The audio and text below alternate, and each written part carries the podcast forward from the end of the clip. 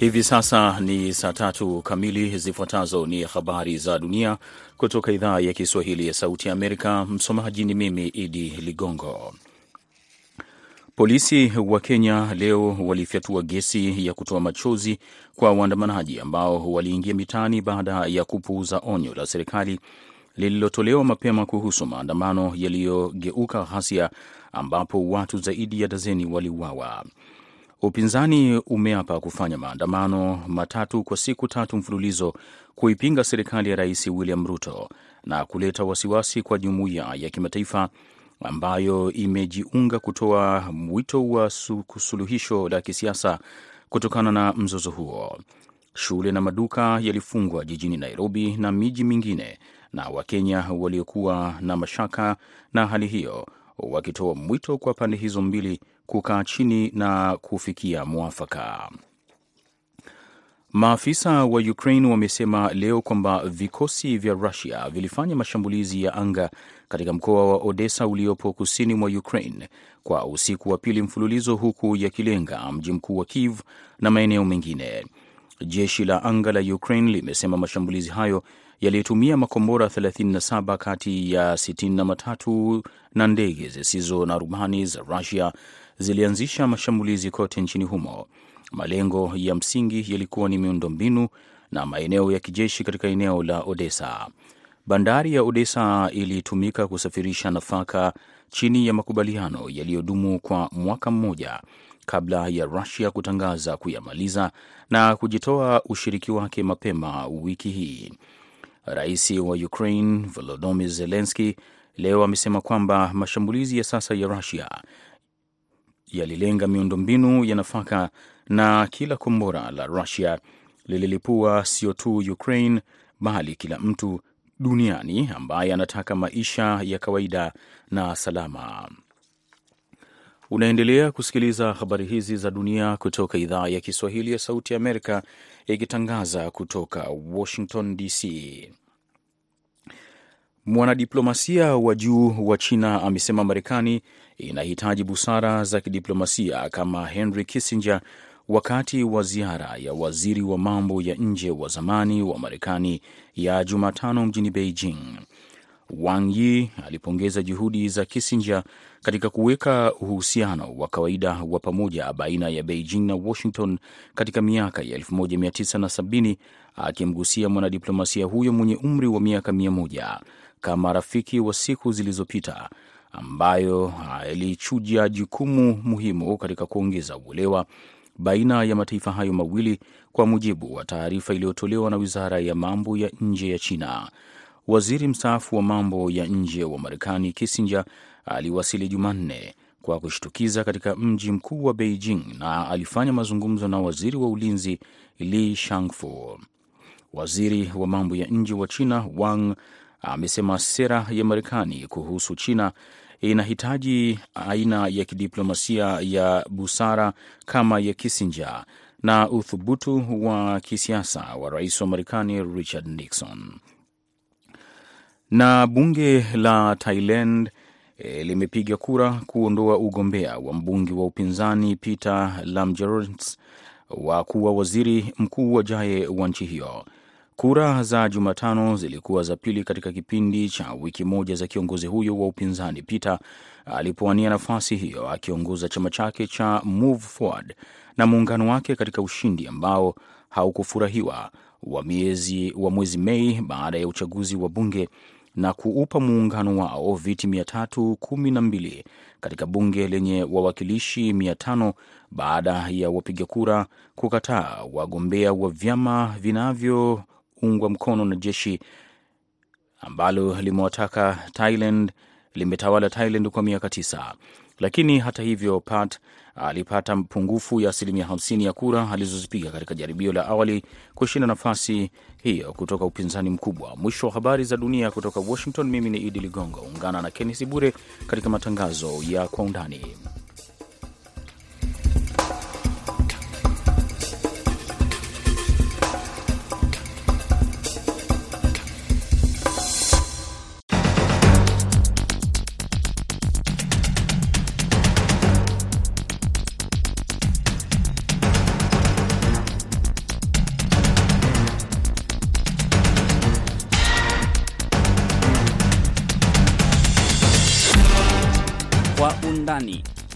Ya kwanza tunaangazia juhudi zinazochukuliwa na baadhi ya nchi za Afrika Mashariki kuweka akiba yake ya chakula na kutaka wafanyabiashara au wakulima kutouzia nchi jirani. Sehemu ya pili tunaangazia uteuzi wa kadhi mkuu nchini Kenya, huku kukiwa na mjadala kuhusu uwezekano wa kuteua wanawake kuhudumu katika wadhifa wa kadhi. Mimi ni Kenneth Bwire nikiwa hapa Washington DC.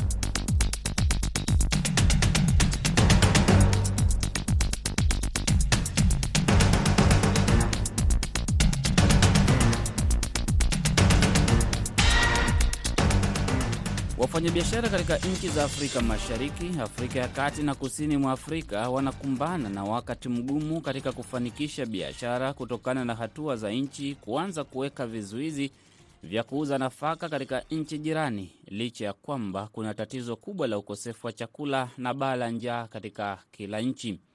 Serikali ya Tanzania imeambia wakulima kutouza chakula nje ya nchi, huku ikianza mchakato wa kununua chakula kutoka kwa wakulima.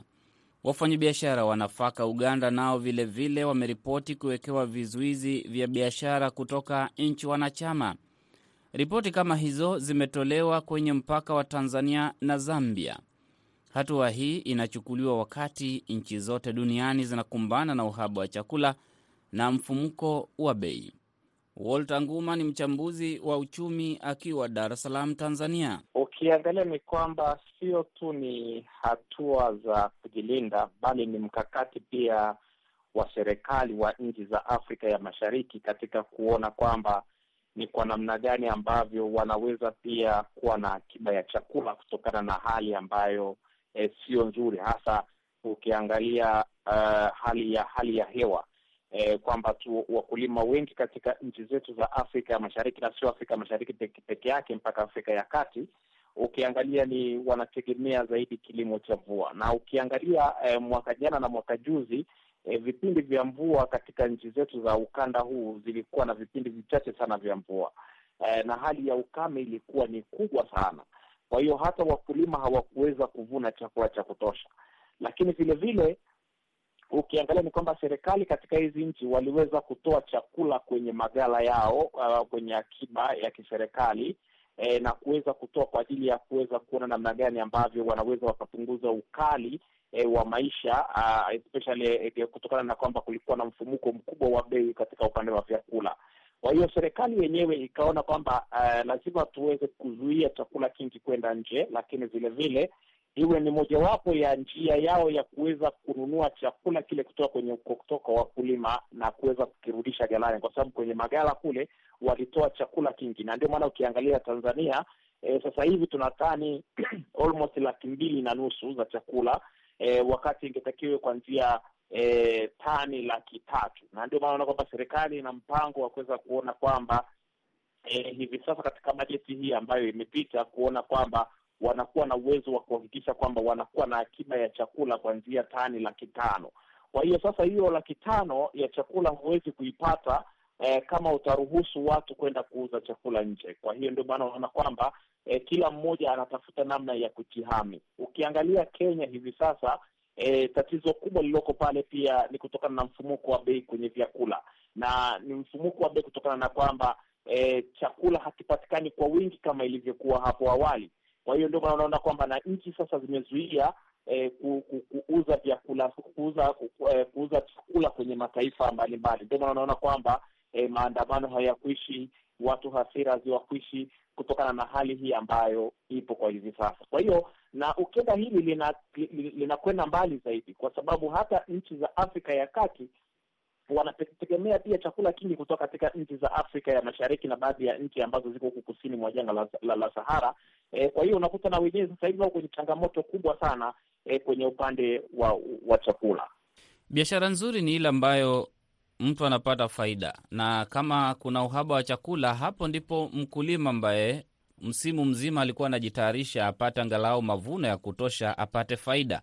Sasa kama kuna uhaba, ndio mkulima anahisi hapa ndipo ambapo nitapata faida ya juu nikiuza chakula changu nchini Kenya, kwa mfano kutoka Uganda nitapata faida kwa sababu sarafu ya Kenya, shilingi ina makali kidogo, ina uzito kidogo ukilinganisha na shilingi ya Uganda. Nikirudi nyumbani nikibadilisha kwa shilingi ya Uganda, nitakuwa nimepata pesa nyingi nikilinganishwa na kuuza chakula changu ndani ya Uganda. Je, serikali zinapochukua hatua kama hizi, si zinaingilia namna soko e, tabia ya soko, namna soko linastahili kuwa? Ah, kiukweli ni kwamba ni kweli kwamba ilikuwa ndio kipindi ambacho mkulima angestahili sasa ndio apate e, faida ya jasho lake ambalo amelihangaikia kwa kipindi kirefu sokoni kwa shambani, lakini vile vile ukija kuangalia ni kwamba ndiyo kipindi ambacho mkulima anafikiria angalau apate faida, kwa sababu ninachofahamu hakuna mkulima ambaye anaweza akauza chakula nyumbani kwake akakimaliza chote na asibakiwe na akiba.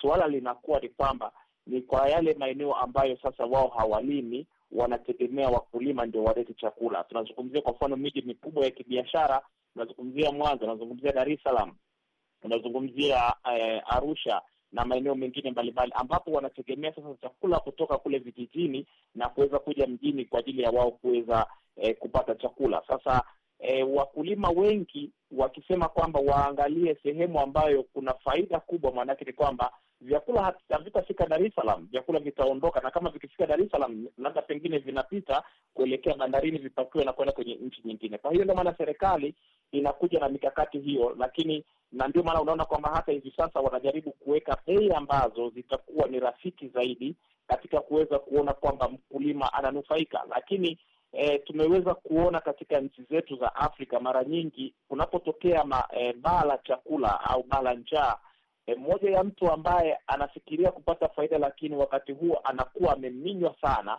ni pamoja na mkulima, kwamba mkulima anategemea kuona kwamba e, sasa bei ya vyakula vimepanda, kwa hiyo e, mimi niongeze faida, niongeze nipate faida, lakini wakati huo unakuta kwamba sheria zilizotengenezwa katika nchi mbalimbali zinawazuia wakulima kwa wakati huo kuweza kujipambanua na katika namna ya wao e, kuweza kupata faida kubwa. Kwa hiyo e, nyakati kama hizi kidogo wakulima wana wanakuwa na msononeko, japokuwa kwamba kungekuwa na huo uruhusu wa chakula kutoka nje. E, mataifa mengi yanaona pia kwamba e, wakulima wengi wa hapa wanafuata kabisa kule mashambani, wanauza eh, kwa bei ndogo kabisa lakini vile vile kwamba ni kwa sababu pia ni biashara ambayo imeruhusu, katikati kuna walanguzi wengi, kiasi kwamba unakuta pia hata yule mkulima wa kule kijijini kabisa hapati kunufaika na lile jasho lake ambalo amelipambania kwa kipindi kirefu sana. Kulingana na muungano wa wakulima katika nchi za mashariki na kusini mwa Afrika, zaidi ya watu milioni 25 katika Jamhuri ya Kidemokrasi ya Kongo wanakabiliwa na ukosefu mkubwa wa chakula kutokana na sababu mbalimbali. Sudani Kusini, karibu watu milioni 7.7 nao wanahitaji chakula. Kenya, karibu watu milioni 5.43.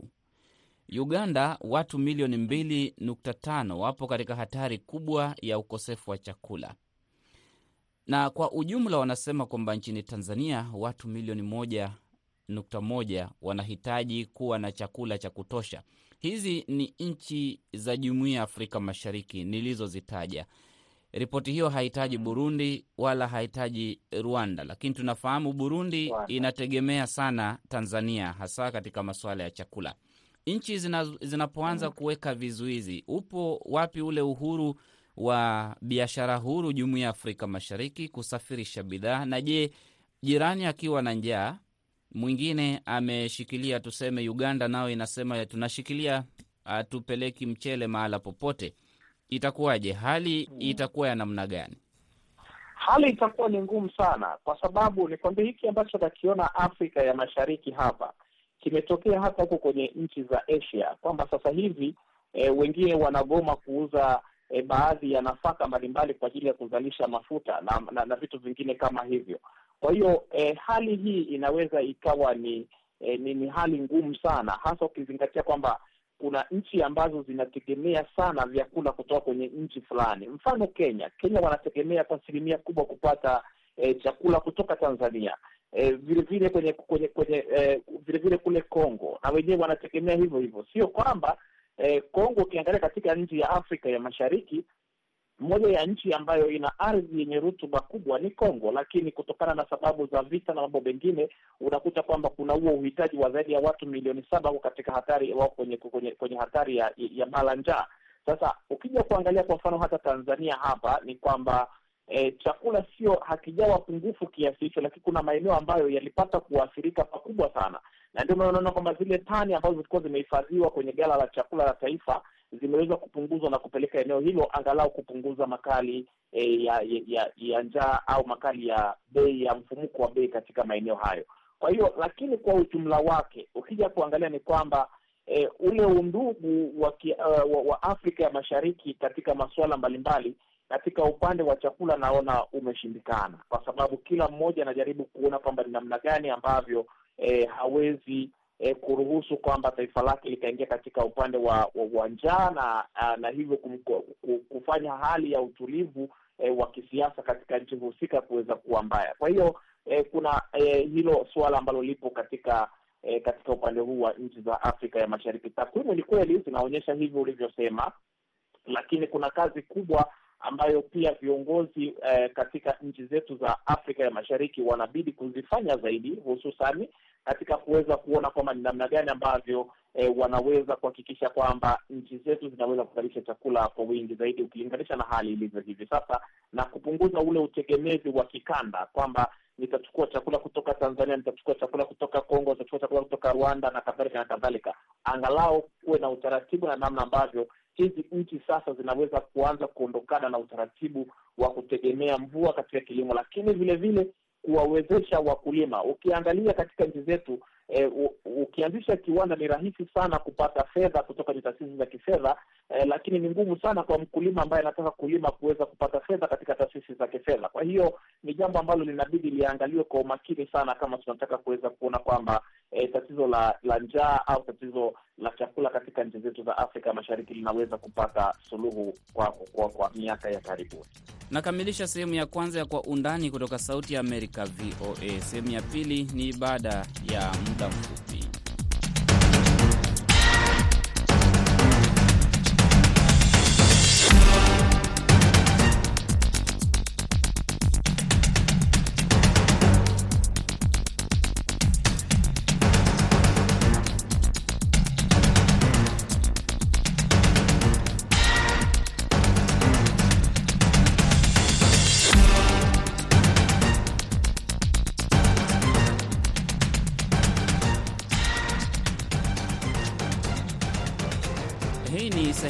Pili ya Kwa Undani kutoka Sauti ya Amerika, VOA. Kenya imepata kadhi mkuu mpya Sheikh Athman Abdulahim Hussein, ambaye uteuzi wake ulitangazwa Jumatatu wiki hii na Jaji Mkuu Bi Martha. Uteuzi wa kadhi mkuu unakuja kukiwa na mjadala nchini humo kuhusu uwezekano wa kuwateua wanawake kuhudumu katika wadhifa huo. Josephat Kioko na Salma Muhammad wameandaa ripoti ifuatayo. Asante sana. Mwezi Aprili mwaka huu, tume ya huduma za mahakama ilitangaza katika magazeti na vyombo vingine vya habari kwamba inakusudia kumwajiri kadhi mkuu mpya nchini Kenya, na tangazo likaenezwa sehemu mbalimbali. Waliotuma maombi wakawa ni viongozi wa kidini ishirini na wanne na mchakato ukaanza, na ndipo hapo wametangaza kumteua Sheikh Abdul Halim Hussein kwamba sasa ndiye kadhi mkuu mpya hapa nchini Kenya. Uamuzi huo ulitolewa kufuatia mahojiano yaliyofanywa na wagombea watano walioteuliwa. Jaji mkuu Martha Koome alisema kwamba baada ya mashauriano na kutafakari kwa kina wagombea mbalimbali, Sukian Hassan Omar, Idris Nyafundisi Nyaboga, Athman Abdul Halim Hussein na kutwaa Mohamed Abdalla na Omar Hassan Kinywa kuwania nafasi hiyo ambayo ilikuwa imetangazwa mnamo Aprili 14 walimteua Athman Abdul Halim Hussein kama kadhi mkuu mpya wa Jamhuri ya Kenya. Alihudumu kama kadhi wa zamani wa eneo la Nairobi. Atachukua nafasi hiyo iliyokuwa ikishikiliwa na Ahmed Mudhar ambaye ni kadhi anayeondoka. Nafasi ya kadhi mkuu sasa ina hadhi sawa na ile ya hakimu mkuu chini ya sera iliyorekebishwa ya mpango utumishi wa tume ya utumishi wa mahakama. Uteuzi huu unakuja katika kipindi ambacho kuna mengi yanayotoka viongozi mbalimbali wa kidini, hasa wadhifa huo wa kadhi mkuu. Yaani, katika kipindi cha miaka miwili kumekuwa na shinikizo hapa Kenya hata kujumuisha makadhi wanawake, na mjadala bado unaendelea, hata umerushwa kwa wasomi. Hapa VOA katika Kwa Undani tunazungumza na kadhi mkuu anayeondoka hivi punde, Sheikh Ahmed Mudhar, na tumeanza kumuuliza utendakazi wake alipokuwa kadhi mkuu wa hivi punde. Kwa hakika nashukuru sana, nashukuru Mwenyezi Mungu, nashukuru pia wenzangu na idara zote za za judiciary huwa zikitusaidia sana kufanya kazi zetu kwa njia mzuri. Kwa sababu hiyo ndio labda nimeweza kufaulu, na kuna mwelekeo ambao makadhi na magistrate na majaji wote wanafuata hizo njia hizo hizo, sera hizo hizo, lazima ziko kwetu sote sisi kama mahakimu. Hayo ndio mambo ambayo huwa tuna tunafanya, na nashukuru katika wakati wangu kulikuwa na mafanikio mengi, manake mi nilianza kuwa kazi uh, 2011 yani baada ya katiba mpya 2010 tulipata nafasi, tume ya, ya idara ya mahakama JSC iliandika kazi uh, makazi arobaini na moja kwa muda wa miaka mitatu hivi hmm. na ambapo mi nilipoungana kuingia judiciary mi, nilipokuwa acting chief kazi ama nilipokuwa chief kazi ama kazi mkuu, kulikuwa na idadi ndogo sana ya mahakimu. Jaji mkuu wakati huo Dr. Willy Mutunga, maanake hao wote arobaini na moja waliajiriwa katika kipindi kile ambapo Dr. Willy Mutunga alikuwa Chief Justice. Uh, Maraga pia aliendeleza vile vile kukuza mahakama ya kazi na pia sasa jaji mkuu Martha Koome pia anaendeleza sera ile ile na mfumo ule ule kuikuza mahakama ya kazi.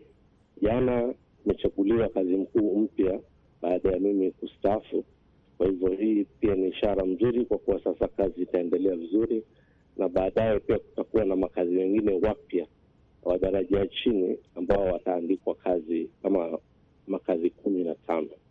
Pia wakati wangu kulikuwa na kazi fulani tulipewa tulipewa assignment na uh, rules committee kutengeneza rules ambazo zitafuatwa katika mahakama ya kazi, na nashukuru hiyo kazi ili, ilifaulu na hata imekuwa gazetted na hivi sasa. Nataraji huyu atakayekuja ata, ataendeleza hiyo kazi akisaidiwa na ofisi ya Chief Justice na committees nyingine zote ambazo ziko katika, katika idara ya mahakama. Upande wa changamoto ni kawaida. Shida nyingine ambayo ilikuwa ni si ya kimahakama, si ya kikesi, lakini ni kama suala la mwezi wa Ramadhani na Idi. Huwa kuna mvutano sana, kwa sababu kuna kuna rai mbili na zote zitatumika kwa wasomi wa sheria za Kiislamu. Je, mwezi unafuata tu mwandamo wa kwenu local sighting, ama unaweza kufuata pia hata nchi nyingine za kigeni mbali? I, iko hiyo mpaka hivi karibuni pia iko tumeshuhudia, na ni tatizo kubwa, lakini lao eh, pengine bunge itaweka itadhibiti wa kuweka sheria Waislamu wafuate mwandamo wa mwezi wao hapa hapa Kenya ama East Africa, Tanzania na Uganda na nchi nyingine lakini wasipoweka kutakuwa na hii mgongano daima. Wengine wana, wanaanza kufunga leo, wengine wataanza kufunga kesho. Sasa hilo ni moja katika changamoto kubwa, na tumeona wakati wa kipindi chako ukihudumu kama chef kadhi, vyombo vya habari vimeripoti idadi kubwa kuwahi kushuhudiwa ya talaka nyingi kutokea labda ni kwa nini na pengine afisi yako hizi uh, kesi imekuwa ikikabiliana nazo vipi? Yani ndoa iko na talaka pia iko, kama vile kuna uhai, kuna pia na kufa ama kifo. Kwa hivyo huwezi kupinga talaka, kwa sababu talaka, yule anayeomba talaka huwa ana, ana sababu zake, na ni sababu ambazo zinakubalika kisheria. Akisema mimi sina raha tena katika hii ndoa na naona ni afadhali nijitoe, ama mahakama ivunje hii ndoa kwa hizi sababu ambazo zimetolewa na yule mlalamishi na yule mshtakiwa, pengine akashindwa kuzi, zile ule ushuhuda ama zile sababu ambazo zimetolewa na yule mlalamishi. Sasa unakuta koti haina budi, lazima imkubalie shaona. Naam. Eh, kuna makundi kadhaa ya Kiislamu hasa wakereketwa wa kutetea haki wamependekeza kuwe na makadhi wanawake, lakini vilevile vile kuna Waislamu wa, wa, wa wengine wametokea kupinga hili. Hiyo ni kweli. Hata mimi nilipoanza kuwa kadhi, nilipotumwa kufanya kazi Mombasa, kulikuwa na huo mcheketo ama hiyo changamoto kutoka viongozi wa kidini wa Kiislamu kwa kusema kuwa mwanamke kulingana na sheria za Kiislamu hafai kuwa kadhi, lakini mimi nilikuwa na msimamo tofauti. Hata nakumbuka pia jaji mkuu wakati huo Dr. Willy Mutunga alikuwa pia ana support kupatikane makadhi eh, wa kike, kwa sababu madamu watakuwa na zile qualification ambazo zina zinatakikana ili yeye kuchukua wadhifa wa kadhi. Tunaona leo, maanake hakuna sheria yoyote katika Qurani ambayo inamkataza, bali katika Qurani kuna aya nyingi ambazo zina zinampa nafasi mwanamke na mwanamume wafanye matendo yoyote mazuri ya kusaidia binadamu wenzao ama ya kumridhisha Mungu wao na kufuata zile ibada zao. Kwa hivyo mwanamke na mwanamume mbele ya Mwenyezi Mungu ni sawa, kwa sababu ingekuwa si sawa, nchi nyingi hakungekuwa na maprime minister wanawake, waziri wakuu ambao ni cheo kikubwa sana kushinda kazi. Hata Malaysia naona wanafanya Malaysia wanafanya, Sudani kuna makadhi wanawake, Jordan kuna makadhi wanawake, tuna marais wanawake ambao ni cheo kikubwa. Je, kuna kwa kiwango chochote kwamba kuna ushawishi wa serikali ambao unaingilia kati labda ama labda wa, mawimbi ya kisiasa huwa inawatatiza katika kutekeleza majukumu yenu? Okay, kitu cha kwanza pengine nisahihishe kuwa chifu kadhi na makazi ni mahakimu wao, wao wanahusika tu na mambo ya ya kotini, si viongozi wa kidini, ijapokuwa tuna elimu na maarifa mengi ya kidini ambavyo tunaweza kufaa kuwa viongozi wa kidini, lakini unapokuwa wewe ni, ni, ni mfanyikazi wa judiciary, lazima wewe ujijue kama wewe ni, ni hakimu. Kwa hivyo kazi yako yote ina, inakuwa pale katika duara la koti kusikiza kesi na kutoa uamuzi kulingana na sheria na ushahidi uliotolewa. Civil procedure ina, inatumika vile vile kikamilifu katika kama vile katika mahakama za magistrate. Kwa hivyo sisi hatuna sheria kando na zile sheria za nchi ambazo zimewekwa. Mara nyingi watu wanachukulia kama viongozi wa dini nakubali ni pengine ni fikra ambayo kidogo yatakiwa isahihishwe. Sisi ni viongozi wa, wa mahakama. Kwa hivyo na interference ama kuingiliwa na serikali hakuna. Ndio kama nimesema, hata kama nimekosea katika uamuzi wa kesi, itabidi yule mtu apeleke afanye appeal wa kuomba tena katika koti kubwa, alafu ile koti kubwa ikiona kuna makosa kweli watasahihisha. Kama hakuna makosa, wanakubaliana na ule uamuzi wa kazi katika koti ya chini. Hivyo sisi hakuna kuingiliwa hata katika mambo ya mwezi ambayo tuna hakuna sheria ambayo inahukumu hapa Kenya, hawajaweka. Ndo kama pale nilisema mwanzo, lazima kuwekwe sheria ya kuhukumu ya kuendesha pia hii kazi ya mwezi, ili mtu asitoke, hata kazi asitoke kwenye hiyo sheria. Kadhi mkuu anayeondoka nchini Kenya, Sheikh Hamed Muthar. Tukurejeshe Washington. Ripoti hiyo ya Josephat Kioko na Salma Muhammad inakamilisha kwa undani. Mwelekezi wa kipindi amekuwa Aida Isa. Mimi ni Kenneth Bwire.